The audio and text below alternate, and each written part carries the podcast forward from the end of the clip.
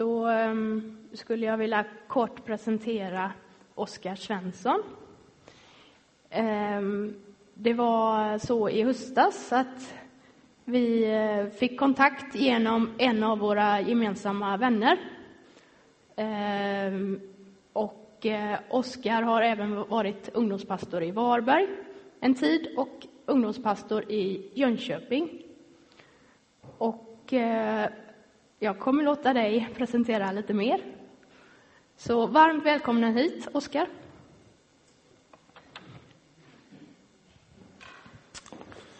Tack så mycket för det. Jätteroligt att vara här i Mölndal. Och eh, tack för inbjudan, Sara och Jakob har gått. Fick eh, sova och äta gott i natt, så det var skönt gled in med tåget igår kväll. Det var bara 20 minuter försenat, så det var inte så farligt. Ehm, men eh, jätteroligt att vara här. Jag bor numera i Uppsala och jobbar som lärare på en kristen skola där och jag undervisar i, i kristendomskunskap och historia. Ehm, men precis, jag har jobbat tidigare också här i närheten i Varberg i några år och sen en sväng då dit alla verkar ha varit idag, Pingstkyrkan i Jönköping. Eh, så det är kul att det verkar vara en knutpunkt för många personer, en fas i livet. Ehm, 34 år gammal och ehm, aldrig bott i Göteborg, men jag har pluggat på Göteborgs universitet här för typ två år sedan. När jag bodde i Jönköping så tog jag en eh, en masterexamen på Göteborgs universitet i teologi. Eh, så det är väl min, har varit mycket i Göteborg och sådär, men inte varit jättemycket just här i, i Mölndal, så det är jättekul att få, få, få se hur ni har det här. Um, ursprungligen så är jag från Småland, utanför Oskarshamn på ostkusten där. En liten by två mil väster om Oskarshamn som heter Gransmåla. Och det är, jag är tveksam om någon av er har varit där. Är det någon som har varit i Gransmåla? det är inte så stort. Det var, det var som störst när jag flyttade därifrån, då var det 27 invånare. Eh, men det har varit lite, tappat lite sedan dess, så nu är det väl ner på runt 17-18 tror jag.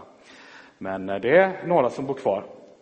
Ehm, gillar att eh, fika, tycker det är kul att träffa folk och äta, en stor passion i livet. Det måste man göra. Ehm, och eh, jag tycker om mitt jobb väldigt mycket. Det är fantastiskt roligt att få jobba med ungdomar och att få undervisa i kristendom. Det är inte så många lärare i Sverige som gör det om man inte jobbar på en vanlig bibelskola. Så, så det är fantastiskt faktiskt. Det känns jätteroligt. Ehm, jag har en lillebror som bor i närheten. Han bor i Göteborg. Han har pluggat på Chalmers i tre år och fått jobb här nu. Ehm, Eh, som eh, byggingenjör. Så han jobbar med ventilation och grejer. Så har ni problem med det någon gång så kan ni ju höra av er till honom så kan han säkert komma och ordna det. Kan ni få ett bra pris. Eh, men jättekul att vara här som sagt. Jätteroligt verkligen. Och vi kan väl be ytterligare en bön här bara för ordet som jag ska tänkt att dela här den här förmiddagen.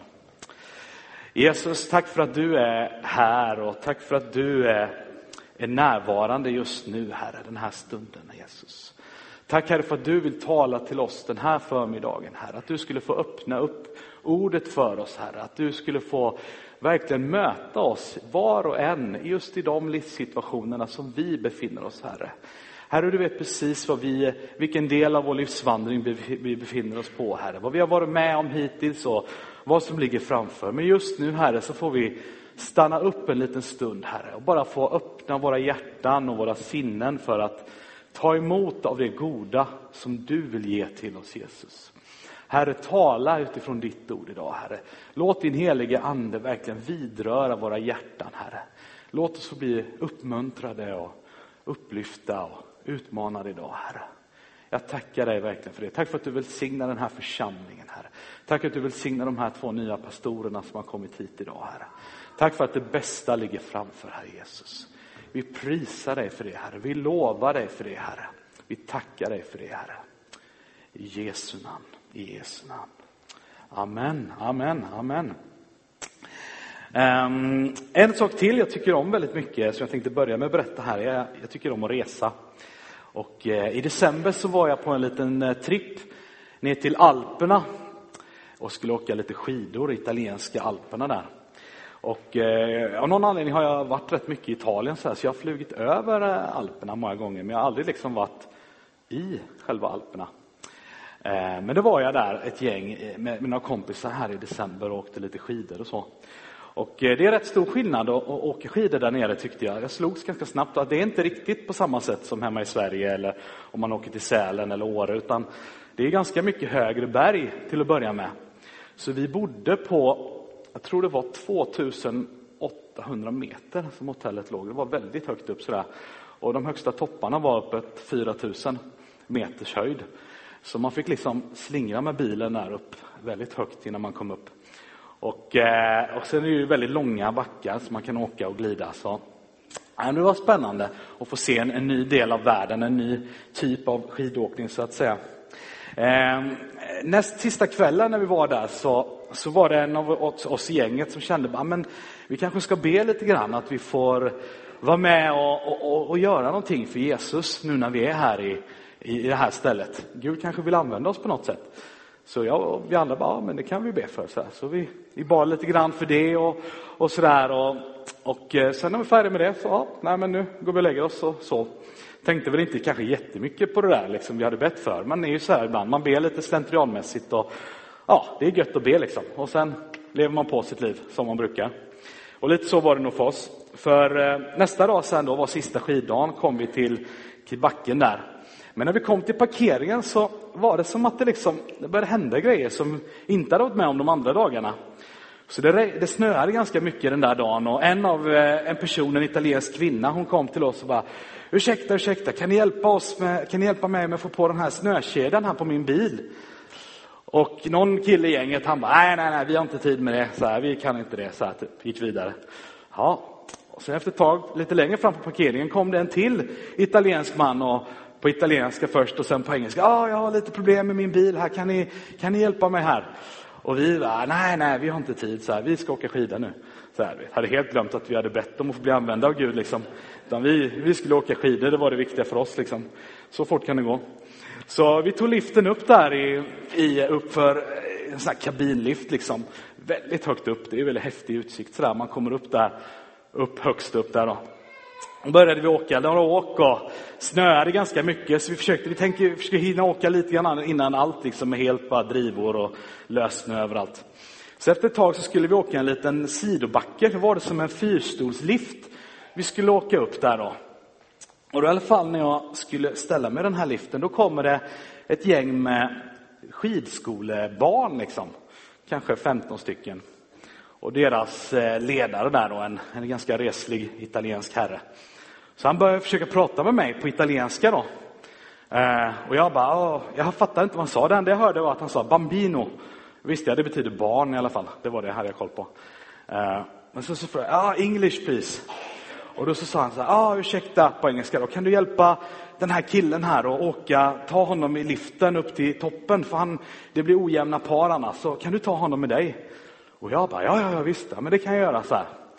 Och då sa han på engelska sen bara, he's Christian.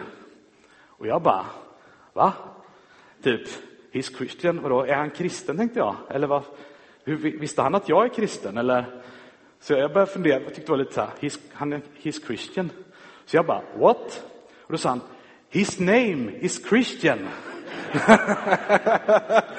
och jag bara, aha, yes, okej. Okay. Very good, så här. Ja, men det är bra. Han heter Christian liksom. Eh, det kan man ju heta i Sverige också. Men, eh, ja, ja, så jag tog med Christian då upp i liften där och droppade av honom. Han fortsatte åka där med sina kompisar. Men jag tyckte det var lite märkligt så här. Han bara, he's Christian liksom.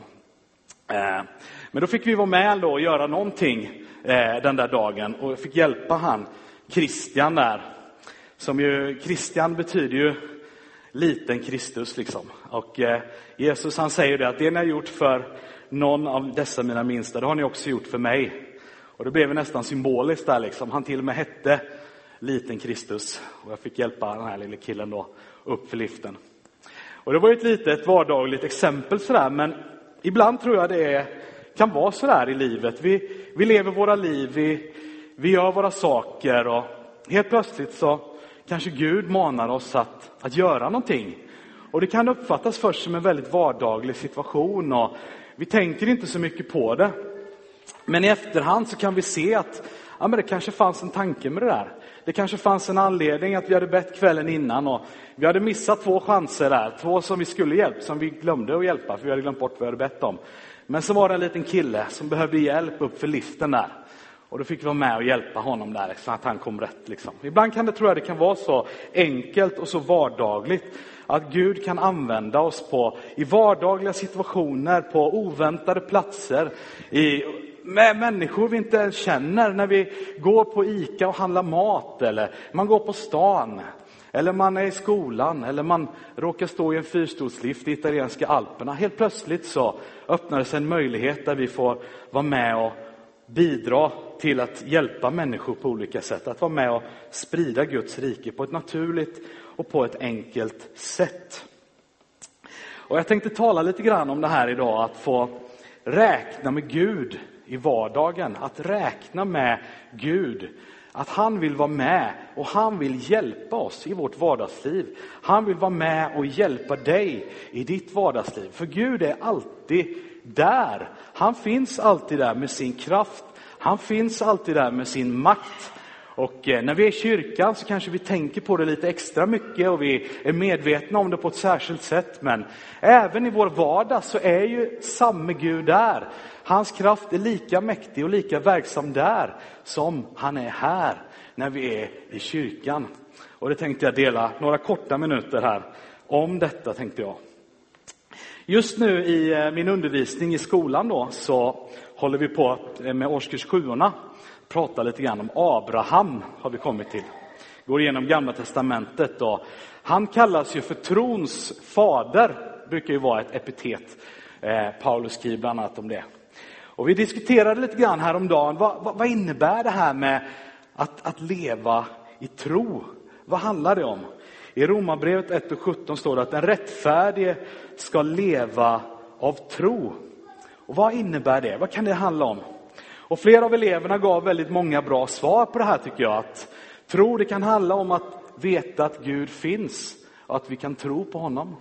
Tro kan handla om förtröstan, att, att lita på Gud i, i, på olika sätt. Precis som Abraham, han litade på Gud. Och det var, han var ett föredöme på det sättet för oss. Det tredje kan vara att vi följer Guds ledning. När Gud liksom leder oss på något sätt så följer vi med där. Vi stretar inte emot utan vi följer Guds ledning. Det kan också vara ett sätt att, att leva i tro. Men så finns det ju ytterligare en aspekt av att leva i tro. Och det är det här liksom som jag, som jag sa nyss, det här med att, att räkna med att Gud alltid är närvarande. Att räkna med att Gud och hans möjligheter alltid är närvarande. Vi lever ju i en tid där vi ofta vill känna saker. Liksom. Det ska kännas på ett visst sätt. Då. Och i frikyrkan, i pingstkyrkan, så är vi väldigt positiva till ja, men andliga känslor och sådär. Men, men med Gud är det så att ibland kan man känna det liksom sådär väldigt, ja nu är Gud här. Men ibland så känner vi inte alls att Gud är där. Men Gud är ändå där. Oavsett ifall vi känner det eller inte. I de lägsta dalarna, på de högsta topparna, inte bara i Alperna nu då, utan i metaforiskt talat, så är Gud där. Han är närvarande och han vill hjälpa oss och han vill leda oss på olika sätt. En vanlig grå måndag kan bli fylld av gudomliga möjligheter. När du står och tankar bilen på OKQ8 en, en blåsig liksom februarikväll så kan Gud vara där och han kan leda dig. Han kan tala till dig. Han kan hjälpa dig. När du går till jobbet på måndag morgon och du känner bara, ah, ska jag köra den här bussen eller vad du nu gör, eller ska jag sitta här och räkna de här papperna? Så tänk också på att ja, men Gud är där. Han är alltid med. Han kan vara med och tala till dig just där. Han kan vara med och leda dig just i det här arbetet du gör. Han finns alltid där och han vill bistå oss och han vill hjälpa oss och han vill använda oss till att dela sin goda vilja till den här världen. Men ibland är det så lätt att vi glömmer bort det här. Även om vi vet det så är det inte alltid att vi tänker på det. Men jag tror att, att leva i tro, att leva i tro, som Abraham gjorde, som många av Bibelns gestalter gjorde, det är att på något sätt ofta eller nästan ständigt vara medveten om att Gud är närvarande. Gud är alltid närvarande. Oavsett hur vi känner det, oavsett vad vi upplever just för stunden. Även om vi inte ser det här liksom konkret alltid, så vet vi att Gud, han är med. Han är alltid med dig. Du som känner dig ensam. Du som kanske har förlorat någon kär anhörig. Du som kanske har förlorat jobbet. Du som inte riktigt vet vad som ligger framöver. Du som undrar hur ska det bli av det här nya året? Gud, han är alltid med. Han är alltid med dig. Han är alltid närvarande och han vill leda dig och han vill använda dig. Jag ska slå upp Bibeln här till Efesierbrevet kapitel 1 och eh, ska läsa några verser här. Första, eller ja, Efesierbrevet kapitel 1 och vers 17 till 19. Kommer jag in på min andra punkt. Det är kraft idag, märker ni det? Sprakar. Det står så här, Paulus säger så här, Efesierbrevet 1, vers 17-19. Jag ber att vår Herre Jesu Kristi Gud, härlighetens far, ska ge er vishetens och uppenbarelsens ande så att ni får en rätt kunskap om honom. Jag ber att era hjärtans ögon ska få ljus så att ni förstår vilket hopp han har kallat er till. Hur rikt och härligt hans arv är bland de heliga och hur oerhört stor hans makt är i oss som tror. Därför att hans väldiga kraft är verksam, säger Paulus. Vi har en otrolig kraft tillgänglig. Vi behöver förstå, vi behöver få våra hjärtan upplysta över hur våldsamt stor och mäktig hans kraft är i oss som tror, säger Paulus. Vi behöver få våra hjärtans ögon upplysta så att vi förstår detta. Att vi förstår hur otroligt väldig hans kraft är i oss som tror. Vi kanske inte är så starka i oss själva. Vi kanske inte alltid är så smarta eller så visa. Men vi som tror, vi som har Jesus, vi har en våldsam kraft i oss som är verksamma i och genom oss som tror. Det är faktiskt fantastiskt. Och det är inte alltid vi märker det och det är inte alltid det syns och det är inte alltid det känns. Men den finns ändå där. Och jag var med om en, eh, det här är lite en annorlunda berättelse, men för några år sedan, rätt många år sedan, så gjorde jag lumpen i Stockholms skärgård. Och jag var på väg till eh, regementet, hade lite söndagsångest sådär, som man ibland kan ha inför en ny vecka. Och i alla fall så satt jag och väntade på bussen som skulle ta mig ut till Vaxholm. Jag satt på Stockholms central. Och eh, satt en äldre dam i ena, bänk, ena sidan av en bänk så här. Ehm, och jag satte mig ganska nära henne vid den här bänken, inte jättenära men där, inte jättelångt från heller. Och direkt när jag satte mig så reagerade hon väldigt kraftigt och bara så liksom ryckte till liksom. Och så tittade hon på mig och det här har jag aldrig varit med om tidigare. Det är, det är lite annorlunda berättelse men hon tittade på mig och sa så här. Vi vet vem du är, sa hon så här. Vi vet vem det är. Och så backade hon så här och liksom gick därifrån. Det var ju väldigt märkligt liksom. Eh, jag tänkte kanske att hon, hon kanske hade någon annan ande i sig som reagerade med den helige ande som bodde i mig. Och det blev på något sätt en konfrontation i den andliga världen. Och det var något som hände där, det, bara, det liksom bara blev en konflikt mellan ljuset och mörkret. Och det är det jag tänker att vi som är troende, vi får vara bärare av ljusets kraft. Det är en mäktig kraft, det är en konkret kraft som vi inte alltid ser, men i den andliga världen så händer det saker när vi går fram, när vi så att säga, ja, när vi går fram där vi finns. Och Paulus han skriver så här också i Kolosserbrevet kapitel 1 och vers 27, några kända verser. Att Gud ville visa dem vilken rik härlighet denna hemlighet är bland hedningen, hedningarna. Kristus i er, härlighetens hopp. Kristus i er, härlighetens hopp. Honom predikar vi genom att förmana varje människa och undervisa varje människa med all vishet för att föra fram varje människa som fullkomlig i Kristus. För det målet arbetar och kämpar jag i hans kraft som mäktigt verkar i mig. För Paulus var det självklart att var han än gick så var Guds kraft, hans kraft, mäktigt verksam i honom. Ni vet berättelsen när han och Silas var inne i fängelset och helt plötsligt så började de lovsjunga och lovprisa Gud. Och murarna liksom skakade och bojorna löstes. Och de blev befriade. Det var Guds kraft var närvarande. När Paulus drev runt på ett, efter ett skeppsbrott på öppet vatten så kunde han veta att ja, men jag kanske känner mig övergiven, jag känner mig ensam, men Gud är närvarande. När han kom till en ny stad där Jesus inte var förkunnad tidigare så kunde han veta att Kristus i mig, hoppet om härligheten. När jag kommer in i ett nytt sammanhang så är det inte bara jag, utan Kristus som bor i mig. Han är alltid med. Han finns alltid där. Han är alltid med och leder och talar och vill använda oss och räkna eh, med oss och han är med oss på olika sätt.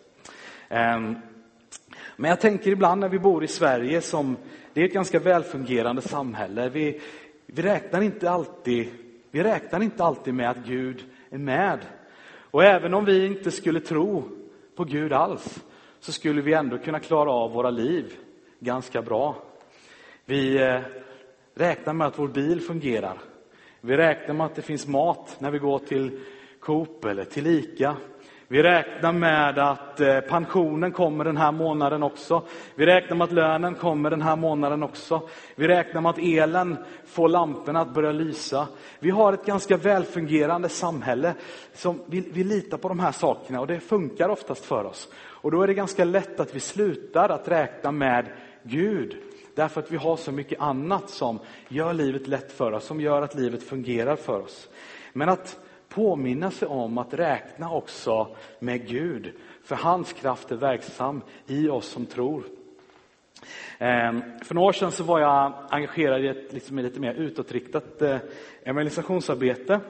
Och eh, jag jobbade mot en, eh, ja, men ett, ett invandrartätt område utanför Uppsala. Där och vi hade byggt lite kontakt med några, krabb, några killar där framförallt och vi brukade hitta på lite grejer. Och vi brukar alltid avsluta med en andakt. Och sen en gång då så bestämde jag mig för att ja, men nu ska jag tala om helande. Att Gud han kan bota oss, liksom. han kan hela oss. Och eh, det var full kaos, de var väldigt busiga de där grabbarna. Och vi var hemma hos någon, något lite äldre par i församlingen där. Och de tog de här kokosbollarna och kastade på varandra och chips flög. Och, ja, det var helt kaos liksom. Så vi kände väl inte att det blev jättelyckat. Men ja, vi försökte få till en liten samling i alla fall. Och jag på tre minuter berättade jag bara, läste ett bibelord och sa, ja, Gud kan bota och det är bra. Sådär. Tänk på det grabbar. Och då var det helt plötsligt en kille bara, ja, men du säger att Gud kan bota sjukdomar. Jag har ont, ont i ett knä i ett år. Visa det då, be för det då. Och jag bara, ja, ja, kom fram då så ber vi. Och hans kompisar bara, nej men sluta, är du knäpp eller sluta med det där liksom. De var ju muslimer då, så de ville ju egentligen kanske inte riktigt det här, men de var lite öppna ändå. Så jag bara la min hand på hans knä, bad bara, gode Gud, bota hans knä i Jesu namn, amen. Och han blev direkt bara, ah, vad hände? Vad gjorde du? Ah, det är helt knäppt. Och hans kompisar bara, äh, sluta skoja, ah, du driver med oss, äh, lägg av liksom. Han bara, jo det är sant, det är sant, det är sant, knät är helat, ja ah, det är bra. Så här. Och vi blev helt så här, wow, det hände liksom. Ibland när man ber händer det inte så här direkt, men där, det blev ett omedelbart helande. Och eh, det var inte heller den där kanske situationen, det var inte så tillrättalagt. Det var inga tända ljus, det var ingen lovsångskör som hade sjungit. Det hade varit flygande kokosbollar och chips och halv upprorig stämning liksom. Men där var Gud och bara BAM! Rörde vid den här killens knä och han blev frisk. Och det tycker jag är häftigt. Att på de mest oväntade platser, på de mest oväntade ställen så är Gud där och han vill använda oss. Så första punkten var att vi kan bli medvetna om att Gud alltid är med. Det andra är att Gud, Kristus, hans väldiga kraft bor i oss som tror. Och den tredje och sista punkten är då helt enkelt att vi kan våga agera, våga handla, våga gå på det vi upplever i vårt hjärta, att det är rätt. Vi svenskar, jag vet att min upplevelse var när jag bodde på, i Varberg att ni har lite mindre av den här varan här på västkusten. Det här med jantelagen. Jag vet inte, det kanske är mycket här i Mölndal, det är möjligt. Men eh, vi har ju det lite till mans sådär här med jantelagen, liksom, att vi ska inte tro att vi är något, nej jag ska inte tro att jag kan något.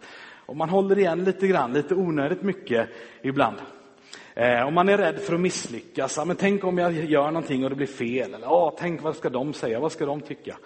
Men jag tror ibland behöver vi bara liksom försöka och bara skaka av oss det där gamla filten av fördömelse och mindervärdighetskomplex och jantelag. Bara liksom kasta av oss det där och liksom bara, nu gör jag det här. Nu satsar jag. Får vi se vad som händer liksom. Och eh, jag hade en sån här sak som jag själv gick och ville se mer av i mitt liv. Och för mig har alltid det här med när jag blev andedöpt som 16-åring, det var en väldigt stor händelse i mitt liv och något som verkligen har påverkat mig och hjälpt mig och burit mig verkligen genom livet. Så jag har alltid haft en väldig så här passion för att se människor få bli andedöpta. Liksom. Det är liksom en, något som jag verkligen brinner för. Sådär. Men trots att jag hade den där längtan av att få se detta mer, så när jag bad för människor så upplevde jag inte att de blev andedöpta, så det är i alla fall inte synligt. Liksom. Inte direkt heller. Utan jag liksom bad och någon sa, jag vill liksom börja tala i tungor och jag vill bli andedöpt. Och jag bad och det hände ingenting. Liksom. Och jag blev så frustrerad. Och det tog flera år, liksom. det hände ingenting. Jag började jobba som ungdomspastor och jag bad för ungdomarna. Och de kunde åka på andra läger och bli andedöpta, men inte när jag bad för dem. då. Så jag, jag, kände liksom att det var, lite, det var som ett litet motstånd det där. Eh, och det var lite jobbigt. Eh, men i Galaterbrevet 6-9 står det att eh, fortsätt att göra det som är gott. För när tiden är inne får vi skörda om vi inte ger upp, står det. Så att fortsätta att göra det som är gott. För när tiden är inne får vi skörda bara vi inte ger upp. Jag läste en bok om eh, Levi Petrus, ni vet han som ledde pingströrelsen under många år. Eh, eller han var informell ledare i alla fall. Och han skrev i en bok så här, hur vet du att du har en kallelse, sa han. Då sa han så här, det är om du berättar om Jesus för tusen personer och alla säger nej. Men du går till en tusen första personen och frågar honom om han vill ta emot Jesus. Då vet du att du har en kallelse, sa han. Om du har frågat tusen personer, alla har sagt nej, men du frågar en till. Då vet du att du har en kallelse. Och ibland tror jag vi behöver ha lite den där inställningen. Du kanske har bett för tusen personer och du har inte sett något sådär för dina fysiska ögon, att det har hänt något direkt. Men du kan fortsätta och gå till en till. Och Gud är samma Gud, han kan vara med, då kanske det händer någonting. Och faktum var att eh, något år senare så hade vi ett läger med i just Jönköping Pingst faktiskt, med ett ungdomsläger. Och vi, ett sommarläger och vi hade kvällssamlingar och grejer. Och vi bad vi ledare bara, Gud kom med din kraft. Gud kom och gör någonting. Rör vid de här ungdomarna. Låt dem få möta dig. Låt dem få sina liv förvandlade Jesus. Och eh, första kvällen kan det vara lite avvaktande, sådär som det ofta är på läger och så. Men andra kvällen kom det fram fler folk och sådär. Någon blev helad och sådär. Det var härligt då. Och sen tredje kvällen så fick jag be för en, en liten kille. En, gick i sjuan tror jag. Och helt plötsligt bara bam, så började han att tala i tungor liksom. När jag ber för honom. Och det bara, det bara flödade. Och nästa kväll så kom det fram flera stycken och flera av de andra ledarna fick be. Flera av ungdomarna började be tungor liksom. Och sista kvällen, det var, liksom ville aldrig ta slut. Och flera stycken kom fram och vi bad och blev helade, blev frälsta. De började tala i nya tungor. Och då sa vi så här, ah, men nu är det sista, sista, sista sången nu, sen bryter vi liksom. Och när vi hade nästan kommit halvvägs in i den sången, då kommer en liten kille som inte har gått fram på förbön under hela veckan och kommer fram till mig och bara, ja, jag vill ta emot Jesus. Jag vill bli frälst. Och jag ber frälsningsbön för honom, han blir frälst. Och nästan sista ackordet spelas så frågar jag, är det något mer? Han bara, ja, jag vill bli andedöpt också, sa han. Så jag ber för honom och han, han blir andedöpt. Han börjar tala i tungor där. Sista sången, sista strofen på det här lägret. Och liksom, det var så mäktigt att se att Guds kraft är verksam i och genom den som tror. Men att man inte får sluta göra det som är gott. Utan ibland får man fortsätta och man får fortsätta och man får fortsätta. Men till slut så får vi skörda om vi inte ger upp. Och det var det här jag hade tänkt att skicka med er i Mölndal Pingstkyrka den här förmiddagen. Att eh, vart du än är i livet, vart du än går ut och vilket liv du har när du kommer på måndag morgon. Hur ser livet ut för dig? Är du hemma och inte gör så mycket? Eller går du på skolan? Eller går du till jobbet? Eller vad än du gör. Går du till Arbetsförmedlingen? Vet att Guds kraft, han är alltid där. Han är alltid närvarande. Han kan använda dig. Han kan tala till dig. Han kan vidröra dig. Det andra är att den kraften är en våldsam kraft. Den är mäktig och den är verksam som Paulus skrev. Kristus i dig, hoppet om härlighet. När du går in i bussen på måndag morgon, då är Kristus med dig. När du träffar dina elever på tisdag eftermiddag, de där busiga bråkstakarna som alltid ställer till elände, så är Kristus i dig, hoppet om härlighet. På onsdag när du ska gå och träffa din granne och bjuda på lite fika, så är Guds ande med dig. Du kanske inte känner det, du kanske känner dig lite förkyld, du fryser, whatever. Han är med, han vill använda dig. Och när tillfället kommer, våga. Fråga kanske, får jag be för dig? Ska vi inte ta det här inför Herren? Eller du kanske får ett ord och bara, äh, jag får en tanke, kanske det här är någonting i din situation. Våga ta steget. Släpp de där tankarna som bara, ah, men tänk om det blir fel. Ja, men tänk om det blir rätt. Det är ju fantastiskt. Tänk om det blir rätt. Tänk om den människans liv kan få mötas av Guds kärlek genom dig. För att du väljer att följa hans ledning och hans maning. Ska vi be tillsammans? Jesus, tack för att vi får vara i din hand, att vi får vara använda av dig, Herre. Tack Herre för att din kraft är stor och mäktig och verksam, Herre, i oss som tror, Herre. Och precis som Paulus ber så ber jag att våra ögon ska upplysas och vi kan se vilken otroligt, vilket hopp du har kallat oss till. Vilket viktigt uppdrag vi har, Herre. Herre, att vi ska sluta och se ner på oss själva, utan vi ska få se upp mot dig och den kraften och den, de möjligheterna som finns i dig, Herre. Och jag tackar dig för varje person som har kommit hit den här stunden, den här förmiddagen, Herre. Du ser vad de brottas med, du ser vad de längtar efter, du ser vad de står i, Herre. Tack för att du ska komma med din kraft och med din härlighet och med din heliga Andes kraft och leda dem, Herre. Att du är med lika mycket den här stunden som imorgon vid den här stunden. Och på tisdag, och på onsdag, och på torsdag, på fredag, på lördag, på söndag, Herre. Du är med alla dagar, Herre. I Jesu namn. Amen.